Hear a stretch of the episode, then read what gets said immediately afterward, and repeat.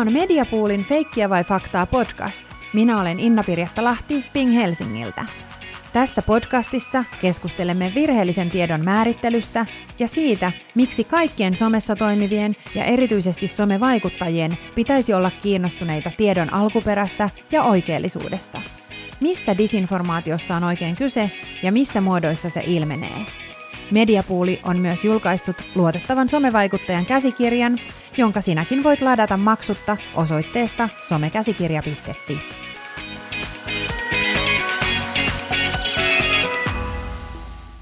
Disinformaatio on tietoisesti harhaanjohtavaa tai virheellistä informaatiota, jolla pyritään tarkoituksellisesti vaikuttamaan, manipuloimaan, johtamaan harhaan tai väärentämään tietoa. Disinformaatio ilmenee monissa muodoissa, esimerkiksi Valeuutinen on harhauttamistarkoituksessa tehty sisältö, joka muistuttaa journalismia, mutta ei ole sitä. Valeuutinen on olennaisilta osiltaan sepitettä ja sen taustalla on yleensä taloudellinen tai poliittinen motiivi. Klikkiotsikointi viittaa sisältöihin, joiden otsikko luo odotuksia, joihin itse sisältö ei vastaa. Klikkien kalastelulla pyritään saamaan mahdollisimman moni klikkaamaan sisältöä ja jakamaan sitä. Trollaus on kiusantekoa ja häiriökäyttäytymistä verkossa. Se voi olla esimerkiksi tyhmien kysymysten esittämistä, pelkkien linkkien jakamista, virheellisen tiedon tai manipuloitujen kuvien julkaisemista ja jakamista, nimittelyä tai jopa uhkailua. Propagandalla pyritään vaikuttamaan massoihin ja sen taustalla on yleensä poliittinen motiivi. Propagandassa hyödynnetään usein ennakkoluuloja, uskomuksia tai uhkakuvia. Näennäistiede tai huuhaa näyttää tieteelliseltä tiedolta, mutta ei täytä tieteen kriteerejä. Näennäistiedettä voi olla vaikea tunnistaa, sillä se pyrkii vakuuttamaan akateemisia titteleitä ja termejä korostamalla. Myös kaupalliset sisällöt voivat olla disinformaatiota, jos mainostaja pyrkii saamaan mainoksen muistuttamaan journalismia. Misinformaatio on disinformaation rinnakkaiskäsite ja sillä tarkoitetaan vahingossa levitettyä virheellistä tai harhaanjohtavaa tietoa, eli tarkoituksena ei ole johtaa ketään harhaan. Aiheesta kanssani keskustelee tänään kaksi Suomen somevaikuttajakentän pioneeria, blokkaaja, sisällöntuottaja Sara Vanninen, joka tunnetaan muun muassa Sara Tikle-blogista ja Yksilä-podcastista, sekä hyvinvointiblokkaaja, life coach ja mielipidevaikuttaja Karita Tykkä, Lämpimästi tervetuloa. Tuohon alkuun me kuultiin äsken aikamoinen paketti sanoja ja määritelmiä. Ja mun täytyy rehellisesti sanoa, että vielä vuosi sitten itselleni moni näistä oli ihan vieraita. Ja me ruvettiin vasta viime syksynä tutustumaan siihen, että miten somevaikuttajalla on roolia ylipäätään tässä valeuutisten kentässä. Miten te, oletteko te törmännyt näihin termeihin tai ilmiöihin ja mitä te niistä ajattelette?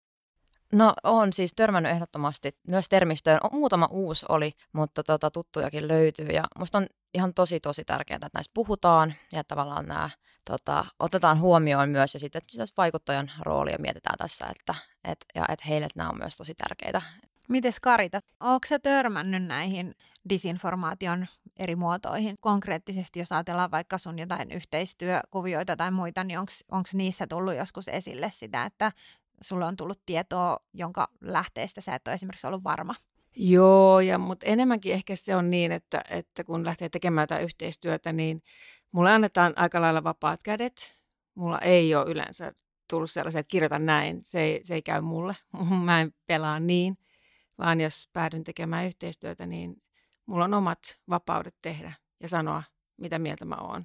Miten Sara, onko sulla jotain esimerkkejä, millä lailla sä varmistat, että se tieto, mitä sä käsittelet, on paikkansa pitävää? No kyllä mä teen tutkimustyöni aika tarkkaan aina, varsinkin kun puhutaan esimerkiksi vaikka yhteistöistä. Että aika pitkälti kaikki sisältö, mitä mä jaan, on sellaista, mikä pohjautuu mun omiin kokemuksiin. Ja mä yritän sitä aina muistaa sitten sanoakin, mä kirjoitan, että, että, että mun kokemus tästä on tämä ja, ja mä oon sitä mieltä, että näin. Että, että se ei ole sellaista niin yleistä mielipidettä, vaan se pohjautuu siihen mun omaan. Ja tota, yhteistyöiden osalta ehkä sanotaan vaikka, että kerrot sä nyt totuudellisesti, että, että onko tämä nyt hyvä ja ei, niin jos se on sellainen brändi tai se tuote osoittautuu semmoiseksi, mikä ei ole hyvä, niin en mä sitä yhteistyötä sitten tee. Että en mä, tee, en mä ota sitä rahoja ja hauku sitä siellä, että se ei, se ei ole mun mielestä ok niin kuin hyvää bisnestä, vaan sitten voidaan sanoa, että tämä ei toiminut mulla ja mä jättäydyn tästä nyt pois. Vaikuttajan oma kriittinen ajattelu on todellakin tärkeää ja toisaalta sitten myös se, että muistaa tarkistaa ne tiedot, joita kaupallisten yhteistyöiden yhteydessä vastaanottaa, että me kaikki ymmärrettäisiin se, että kuka sitä tietoa meille toimittaa ja minkälaisia tarkoitusperiä tämän tiedon taustalla on. Kaikkeen informaation mun mielestä tulee aina suhtautua kriittisesti ja selvittää, että onko esimerkiksi jonkun tutkimuksen tekijällä jotain omia intressejä siinä asiassa – ja yleensähän on turvallisinta varmistaa tiedot jostain tieteellisestä riippumattomasta tutkimuksesta tai alan asiantuntijalta. Mites Karita ja Sara, onko teillä jotain sellaisia kokemuksia, että olette törmännyt virheelliseen tietoon joko jonkun yhteistyön yhteydessä tai sitten muiden somevaikuttajien kanavissa? Se, niin, toki on vähän sillä että valheellista, että onko tämä nimenomaan sitä misinformaatiota, että he itsekin kuvittelee, että se joku tuote on hyvä. Ja sitten, että vaikea sanoa. Miten Sara? No musta tuntuu, että mulla on sellainen aika hyvä suodatin tullut tässä iän ja koulutusten myötä, että tota, mä jotenkin kyseenalaistan tosi paljon kaikkea, oikeastaan kaikkea lukemaan ja varsinkin kaikki tutkimuksia ja muuta. Et totta kai niissä otetaan aina tietty kanta ja siinä ei välttämättä tuoda niitä kaikkia mahdollisia tota, osia esiin, että, että mi, mistä tämä nyt koostuu. Mutta tota, Mulla tuli yksi konkreettinen esimerkki mieleen, että vaikka näistä iltapäivälehdissä, niin mä oon tehnyt vaikka jonkun postauksen, joka on sitten nostettu sinne, että siitä on haluttu tehdä tosi niin kuin, provosoiva ja näin. Sitten mulla oli kerran yksi tämmöinen tilanne, että mä tota, tein semmoisen niin työviikosta ja tota, silleen niin kuin listasin sinne joka päivän ja mitä on tehnyt ja näin. Ja sitten se iltapäivälehdet näki sen tietysti loistavana mahdollisuutena saada hirveän hyvä ryöppy sille ja, ja tota, paljon kommentteja. Ja, ja ne teki sen sitten silleen, että muotiblokkaa ja rankka työviikko, että aamupalaa ja jotain, jotain siis ihan semmoinen, mä en muista mikä se otsikko oli, mutta semmoinen, että se vaikutti just sillä, että mä en tee yhtään mitään. Mm. Tuo tietenkin, ja se oli irrotettu ihan kontekstista ja jotain, että onpa rankkaa ja jotain. Ja, että tavallaan totta kai nekin lähtee tekemään juttuja sillä, että ne haluaa, että jengit tulee sitä lukemaan ja provosoitumaan. Että tämä on niinku muistuttanut mulle itselläni sitä, että näin se toimii. Ja kaikki otsikot, mitä mä luen, niin mä en tulisi mieleenkään, että mä jakaisin jonkun otsikon tai tekisin mitään, niin kuin, vauhkoisin jonkun otsikon perusteella mistään. Ja ennen kuin mä tsekkaan sit sen ö, alkuperäisen tekstin myös ja menen edes kommentoimaan niin kuin sitä ennen sinne. Tai saatika jaan sitä.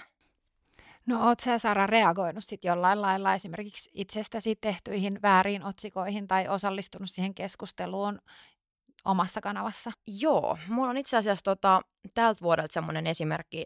Mainostoimiston yksi eräs henkilö oli nostanut LinkedInissä multa muutaman yhteistyökuvan ja sitten siinä oli laitettu, että, että samalla viikolla on tavallaan eri tavalla merkitty yhteistyöt, että kaupallinen yhteistyö, että voitteko kuvitella, että vaikka hän on, niin kuin, hän on tota, ammatti, ammattibloggaaja, niin ei siltikään osaa merkitä näitä oikein. Sitten mä aloin selvittämään tätä, koska tässä vaiheessa ei ollut mitään virallista edes meniltä lausuntoa siihen, että miten nämä merkitään nämä yhteistyöt, vaan se oli vaan tärkeää, että se nä- tulee siinä esiin siinä, siinä, sit siinä julkaisussa. Ja tota, sitten mä aloin selvi- tekemään selvityksiä niin tässä pohjattiinkin semmoiseen lausuntoon, mikä ei ollut vielä julkinen. Eli se oli tulossa vasta kuukauden päästä julkiseksi, jolloin, jolloin eihän tuo tieto ole mitenkään ihmisillä vielä, et, eikä myös meillä vaikuttajilla, että et miten toimitaan. Ja sitten siinä vaiheessa, kun se julkisen tuli ehkä huhtikuussa, se meni uusin. Sen jälkeen on totta kai mennyt tämän ohjeiden mukaan. Tästä mä nostin aika kovan metelin ja tein omin kanavin juttuja. Ja sitten saatiinkin se muut, muutettua se ja sain niin kuin julkisen anteeksi pyydän siitä, että se oli niin kuin, ihan hyvä. No sen takia tämä luotettavan somevaikuttajan käsikirja, mikä nyt on julkistettu, niin on, on tietysti tosi tärkeää, että pystyttäisiin antamaan niitä ohjeita somevaikuttajille, koska niin kuin koko ajan tulee myös uusia somevaikuttajia, joista osa on tosi nuoria, tosi kokemattomia, joille ei välttämättä ole koulutusta. Ja samaan aikaan sitten valtamediassa on erilaisia otsikoita, että jos ajatellaan nyt tätä terveys- ja hyvinvointimaailmaa, missä te molemmat vahvasti vaikutatte, niin esimerkiksi tosi paljon on ollut esillä viime aikoina vitamiinivalmisteiden aggressiivinen verkostomarkkinointi ja siihen liittyvät markkinointitavat ja yksittäiset myyjät ja myyntitiimit on käyttäneet tosi virheellisiä ja suuria terveyslupauksia ja väittämiä, jotka kertoo, miten vitamiinivalmisteet parantaa sairauksia ja auttaa masennukseen ja soveltuvat käytettäväksi esimerkiksi pienille lapsille tai raskaana ollessa. Ja vaikka nämä on ihan vastoin niitä virallisia käyttösuosituksia. Ja tietysti näitä väitteitä on sitten levinnyt laajasti myös somevaikuttajien kanavissa. Ja terveelliset elämäntavat ja hyvinvointi on teille molemmille tosi tärkeitä asioita ja teillä on kymmeniä tuhansia seuraajia teidän kanavissa. Niin minkälaisia ajatuksia nämä esimerkit herättää teissä? Mitä Karita sanot? No ensinnäkin noihin vitamiinijuttuihin, niin turha mitään tekee sulle pahaa tai voi tehdä pahaa.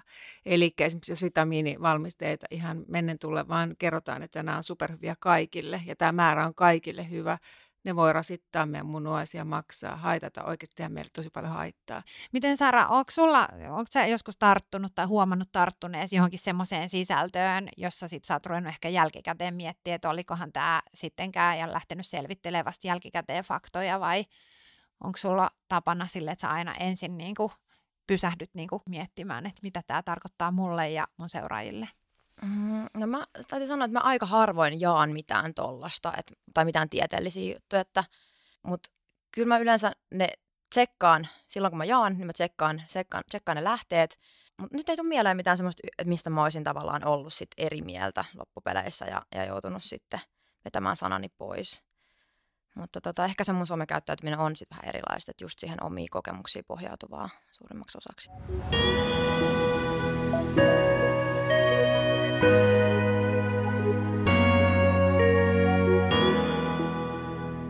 Viime syksynä, kun me kysyttiin, niin suomalaisista vaikuttajista yli 80 prosenttia uskoo, että somevaikuttajat jakaa virheellistä tai harhaanjohtavaa tietoa tietysti pääosin yleensä niin kuin vahingossa tai ei, ei tietenkään tarkoituksella. Ja, ja tota, jos me mietitään sitä, että miten sitten somevaikutteilla on vaikutusta, niin, niin me viime keväänä tehtiin Medialan tutkimussäätiön rahoittamana tämmöinen Miten vaikuttaja vaikuttaa tutkimus, ja sen mukaan somevaikutteilla on tosi paljon vaikutusta kuluttajien asenteisiin ja käyttäytymisiin ja mielipiteisiin. Ja jos katsotaan esimerkiksi 15-24-vuotiaita, jotka on just esimerkiksi Sara sun, monet kuulijat on alle kolmekymppisiäkin mm. ja on siellä tietysti vanhempiakin, mutta mm. siellä, on, siellä on paljon niitä nuoria, niin puolet heistä sanoo, että somevaikuttajilla vaikuttajilla on erittäin paljon tai paljon vaikutusta heidän hyvinvointiin, terveyteen tai kauneudenhoitoon liittyviin valintoihin. Ja lähes puolet kokee vaikutusta sit myös muihin arjen valintoihin liittyen. Niin miten paljon sä esimerkiksi Sara mietit omaa vaikuttavuutta tai onko sulla joku konkreettinen esimerkki, miten sä oot vaikuttanut sun omiin seuraajiin? Kyllä mä uskon, että mä vaikutan ihan ehdottomasti seuraajiin ja tota, mä uskon myös, että mulla on, on vastuuta siinä ja tota, mutta mä oon myös aina vahvasti myös sitä mieltä, että, että on sillä niin kuin lukijalla ja sillä kuulijalla myös oma vastuunsa, että, että että kaikkea ei pysty silleen suorattamaan. Nyt tuli mieleen, että esimerkiksi just podcast on hyvä esimerkki siitä, kun sä, niin kuin tilanne elää koko aika ja sitten mä heitän joku tain, että joo mä luin heitä tollasia ja sitten se ei ollutkaan ehkä sieltä lehdestä tai, tai se olikin nyt eri vuosi tai eri määrä ja näin, että se, se niin kuin, sitä ei aina pysty koko ajan tsekkaamaan, että miten se menee. Mutta tota, kyllä mä todellakin uskon ja tiedän, että mun toimilla on vaikutusta. Ja kyllä mä oon sanotaan tänä vuonna miettinyt tätä asiaa vielä enemmän ja enemmän ja alkanut pohtimaan niitä omia arvojani ja sitten alkanut listaamaan niin just tekemistä ja ylipäätään yhteistyökumppaneitakin niiden mukaan. Vielä ei olla siinä tilanteessa, että mä voisin ehkä ihan täysin sanoa, että kaikki tekeminen on täysin mun arvojen mukaista ja se harvalla ihmisellä ehkä onkaan, niin kuin varsinkaan kun puhutaan työelämästä. Mutta tota, siihen suuntaan ollaan ehdottomasti menossa.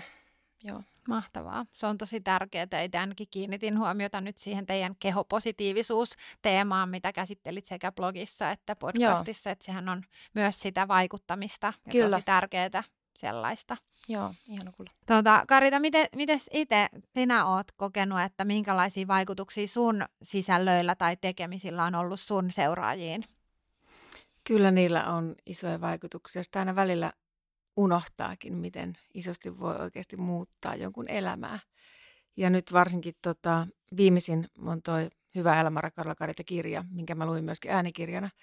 Ja ne palautteet on kyllä sellaisia, että siellä on itketty ihan hirveästi niin on sillä isoja vaikutuksia. Ja sitten on ihan niin kuin tuommoisella niin blogitoiminnallakin, niin sielläkin on pystynyt vaikuttaa niin kuin myönteisesti. Et joku on saattanut löytää niin ihanan ihonhoitotuotteen esimerkiksi, joka on parantanut niin ihon ongelmaa, josta on kärsinyt pitkään. Nämä on niitä juttuja, minkä tekee, tekee tätä, mitä tekee.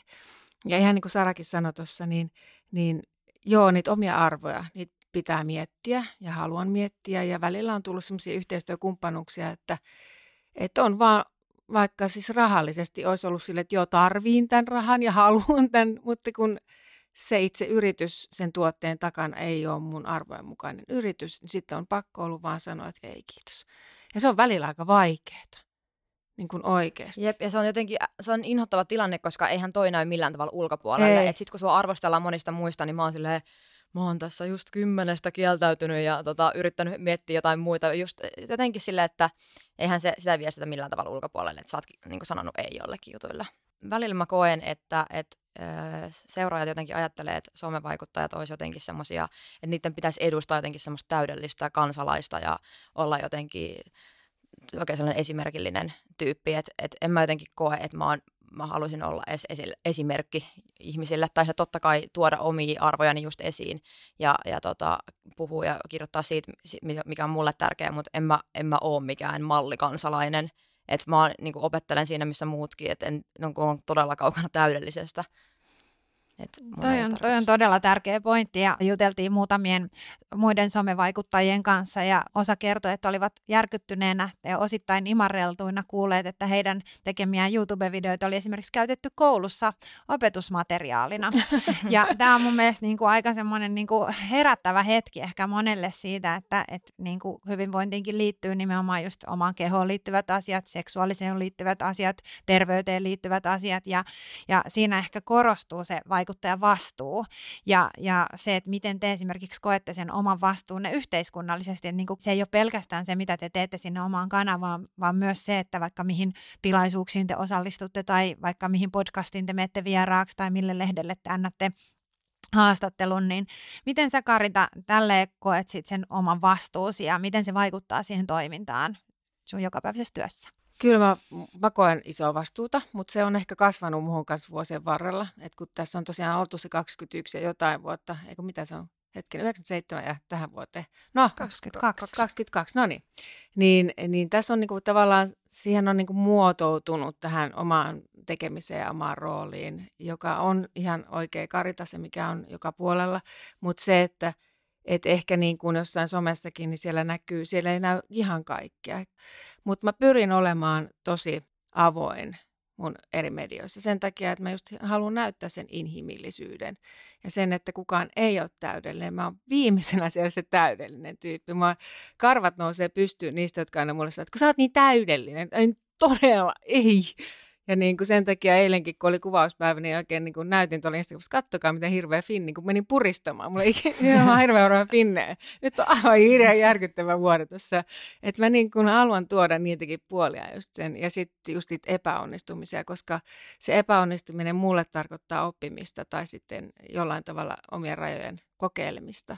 Mutta sitten se, että vastuu, kyllä se on, on isosti, että et kyllä mä sen tiedostan, että, että jos tietysti kun mä oon myöskin julkisuuden henkilö, niin se, että jos mä haluan tehdä jotain, niin mun on ollut valmis oltava tekemään se sitten jossain oikeasti niin kuin näkyvästi, koska se voi aina mennä minne vaan. Miten Sara, sä oot, oot sä muuttanut jollain lailla sun omaa käyttäytymistä nimenomaan tämän vastuun näkökulmasta, tai onko sulla jotain sellaisia konkreettisia tilanteita tai esimerkkejä, missä, mihin sä oot ikään kuin joutunut?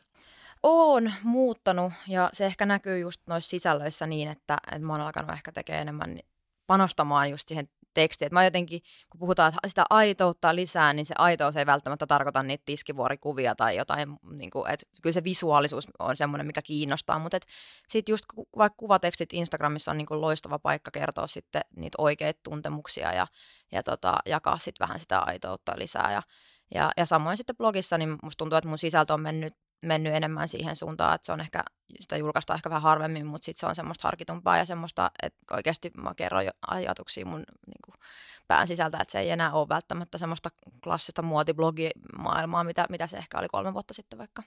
te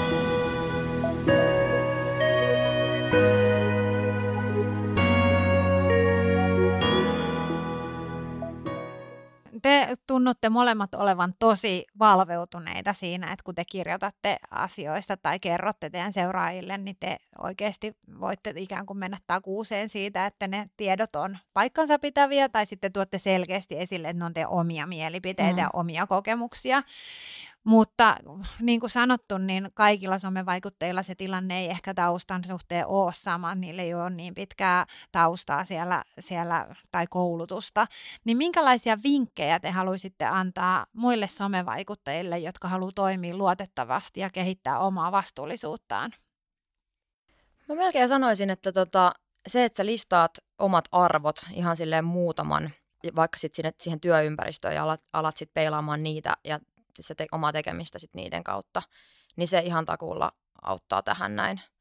Ja sitten ehkä yksi sellainen asia kanssa, mikä tosi paljon tulee, että jos sä kirjoitat jostain tärkeästä yhteiskunnallisesta aiheesta tai muuta, ja tota, saattaa tulla sitten tota, paljon sitä palautetta ja kritiikkiä jostain sun mielipiteistä tai tekemisistä, niin tota, minkä mä oon tavallaan oivaltanut ehkä silleen tänä vuonna, niin, niin se on myös tosi arvokasta, että, että sun tavallaan mielipiteitä vähän kyseenalaistetaan ja, ja tota, saat sitä kritiikkiä, joka taas kehittää sua itseä. Että, että esimerkiksi just kaikki ympäristöasiat ja muut, niin musta tuntuu, että mä oon oppinut ihan hirveästi myös niiltä seuraajilta, koska mä oon alkanut niin pysähtynyt jossain tilanteessa silleen, että hetkinen, että totta, että, että tässä on tosiaankin tämäkin näkö, näkökanta ja, ja että pitäisiköhän mun kuitenkin muuttaa sitä mun omaa käyttäytymistä. Että mä oon tavallaan päivitän sitä mun, sun tietoa niin jatkuvasti myös sit niiden lukijoiden avulla. Onko sulla jotain tiettyjä lähteitä tai jotain tiettyjä metodeja, mitä sä käytät silloin, jos nyt ajatellaan vaikka tätä ilmastoteemaa mm. tai sitten jotain terveysasiaa, jotain uutta, niin mistä sä haet sitä tietoa ja miten sä niin varmistat, että se tieto on oikeaa? Tietysti sillä ihan lähdekritiikkisesti katon, että ne sivustot, mistä mä niitä luen, niin on tota, luotettavia ja ihan semmoisella niin maalaisjärjellä tsekkaan näitä. Ja, mutta kuten, kuten Karetakin tuossa sanoi, että mon, asioilla on monta kulmaa ja, ja tota, mutta se on musta tärkeää, että kaikki vähän pääsee ääneen ja että näistä keskustellaan. Mitkä olisi Karita sun vinkit? Kaiken toiminnan takana niin syy. Eli mikä sun syy on tehdä asioita. Musta se on tosi tärkeä. Ihan lähtökohtaisesti, jos sä haluat tehdä vaikuttajana töitä, niin miksi? Mikä se on se juttu? Jos se on raha, mm sitten mennään pahasti pieleen. Et jos se on pelkästään se, että mä haluan vaan tehdä tätä mageeta, coolia duunia, mä haluan paljon fyrkkaa, se ehkä toimi se. Voisi olla, että se toimii jollakin muullakin, mutta tota, en tiedä. Öö, mutta siis ihan vaan siis se, että iso syy siellä taustalla, minkä takia sä teet ja, ja se oman intohimon löytäminen, mikä se sun kore, mikä se sun, sun niin kuin ydin on. Totta kai se voi rönsyillä sieltä, mutta se, että se kore olisi siellä se oma ydin, mistä, minkä ympärillä kaikki toimii. Ja sitten se, että olisi valmis muuttumaan, valmis muuttamaan mielipiteitään, valmis perääntymään asioista – eikä faktisesti vaan niin kuin ajattele, että koska mä oon lähtenyt tälle tielle, niin mä olen aina tässä. Et jos esimerkiksi, otetaan vaikka esimerkiksi, että olisi vaikka vegaani, ja sitten kerta kaikkiaan huomaa, että terveydestä syystä on pakko ottaa liharuokia mukaan, niin sitten en voi, en voi nyt, koska minä olen, niin mun blogia kaikki on tätä vegaaniutta, niin minä en voi tästä lähteä. Ja sitten piilossa jotain lihajuttuja ja muuta sitten syö, niin se ei niin kuin, että mun mielestä tavallaan semmoinen, että okei, mä teen tästä, sit tästäkin jutun ja mä kerron, että nyt mulla on vaihtanut suunta tästä syystä. Ja ottaa myöskin ne ehkä negatiotkin sit vastaan, mitkä silloin tulee, koska ne on niitä taas sitten, kaikilla on oikeus mielipiteisiin ja muistaa se, että ne on kaikki vain mielipiteitä. Eli ne on jonkun näkemys asiasta, ne ei ole oikeita eikä väärää, ne on vain näkemyksiä.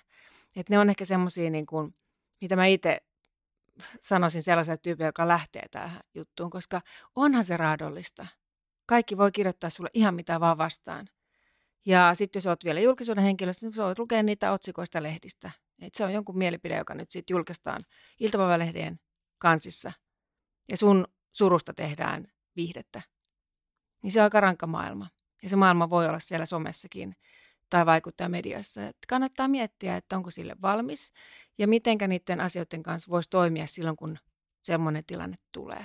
Mutta onneksi tämä verkosto on kanssa ihana, että meillähän on toinen toisia, me voidaan tukea toisia ja, ja kaikki auttaa toisiaan kyllä tarvittaessa. Ja mä oon ihan varma siitä, että jos tarvitaan jeesiä, niin kyllä ne kanssablokkaajia ja kanssa-auttajia ja kanssa niin vaikuttajia niin löytyy auttamisestahan tässä on tietysti mediapuolillakin kysymys, kun tehdään tai ollaan tehty nyt tämä luotettavan somevaikuttajan käsikirja, jonka tarkoituksena on nimenomaan auttaa somevaikuttajia tai muita somessa toimivia toimimaan oikein ja varmistua siitä, että se tieto, mitä jaetaan, olisi mahdollisimman oikeellista ja varmaan monella somevaikuttajalla on myös paljon opittavaa, Karita, esimerkiksi sulta tai sun kaltaisilta jo pitkään julkisuudessa olleilta henkilöiltä, koska se, mitä Sarakin tuossa toi esille, niin viimeisen vuoden aikana aika paljon media on alkanut myös käsittelemään somevaikuttajia julkisuuden henkilöinä, ja tämä voisi olla ihan oman keskustelunsa paikka. Että, Otetaan uusi sessio. Otetaan uusi sessio sille, mutta hei, kiitos tosi paljon hyviä esimerkkejä pohdittavaa ja tähän somevaikuttajan työhön kuuluu todellakin paitsi se sanan vapaus ja mahdollisuus kertoa niistä omista näkökulmista, niin myös se vastuu. Ja sen takia on tosi tärkeää, että jokainen somevaikuttaja rupeisi omassa sisällöntuotannossaan ja työssään pohtimaan sitä, että millä tavalla, mikä se mun syy on mm. ja, ja miten mä koen sen vastuun suhteessa mun seuraajiin ja tietysti myös suhteessa yhteistyökumppaneihin.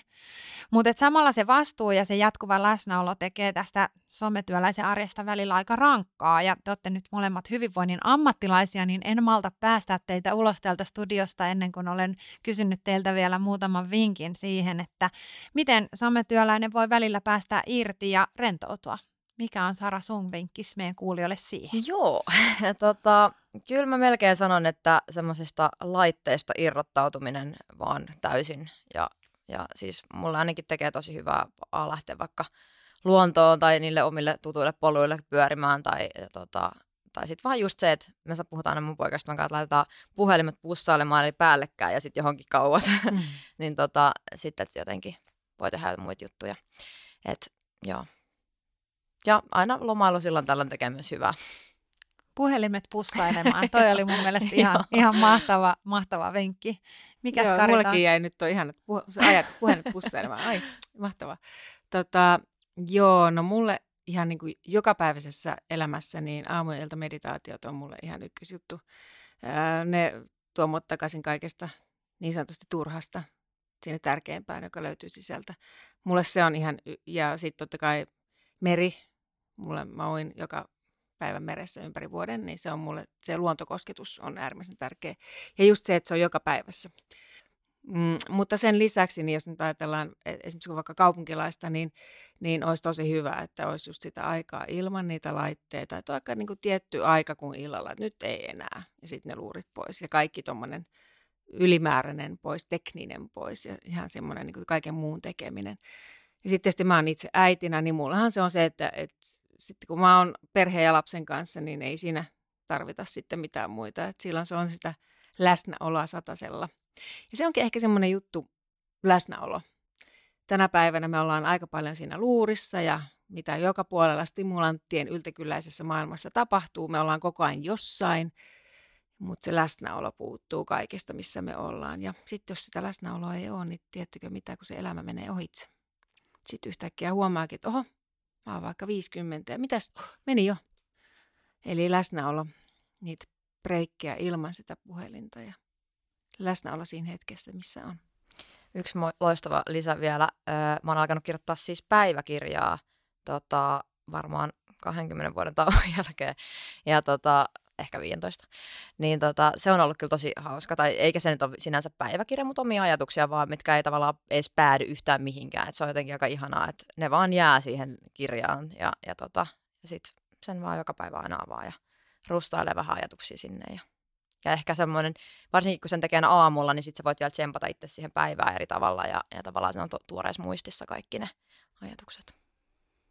Mahtavia vinkkejä. Kiitos huipu paljon. Kiva, kun tulitte Kiitos. mukaan ja toivottavasti luotettavan somevaikuttajan käsikirjasta on teillekin apua. Ihan varmasti. Ihan takulla. Tämä oli Mediapoolin Feikkiä vai faktaa podcast. Lataa sinäkin luotettavan somevaikuttajan käsikirja osoitteesta somekäsikirja.fi. Kuuntele myös jaksot, joissa omasta roolistaan somevaikuttajana kertovat blokkaaja Noora Schingler, Instagrammaaja Konsta Linkola sekä tubettajakirjailija Mikko Toiviainen.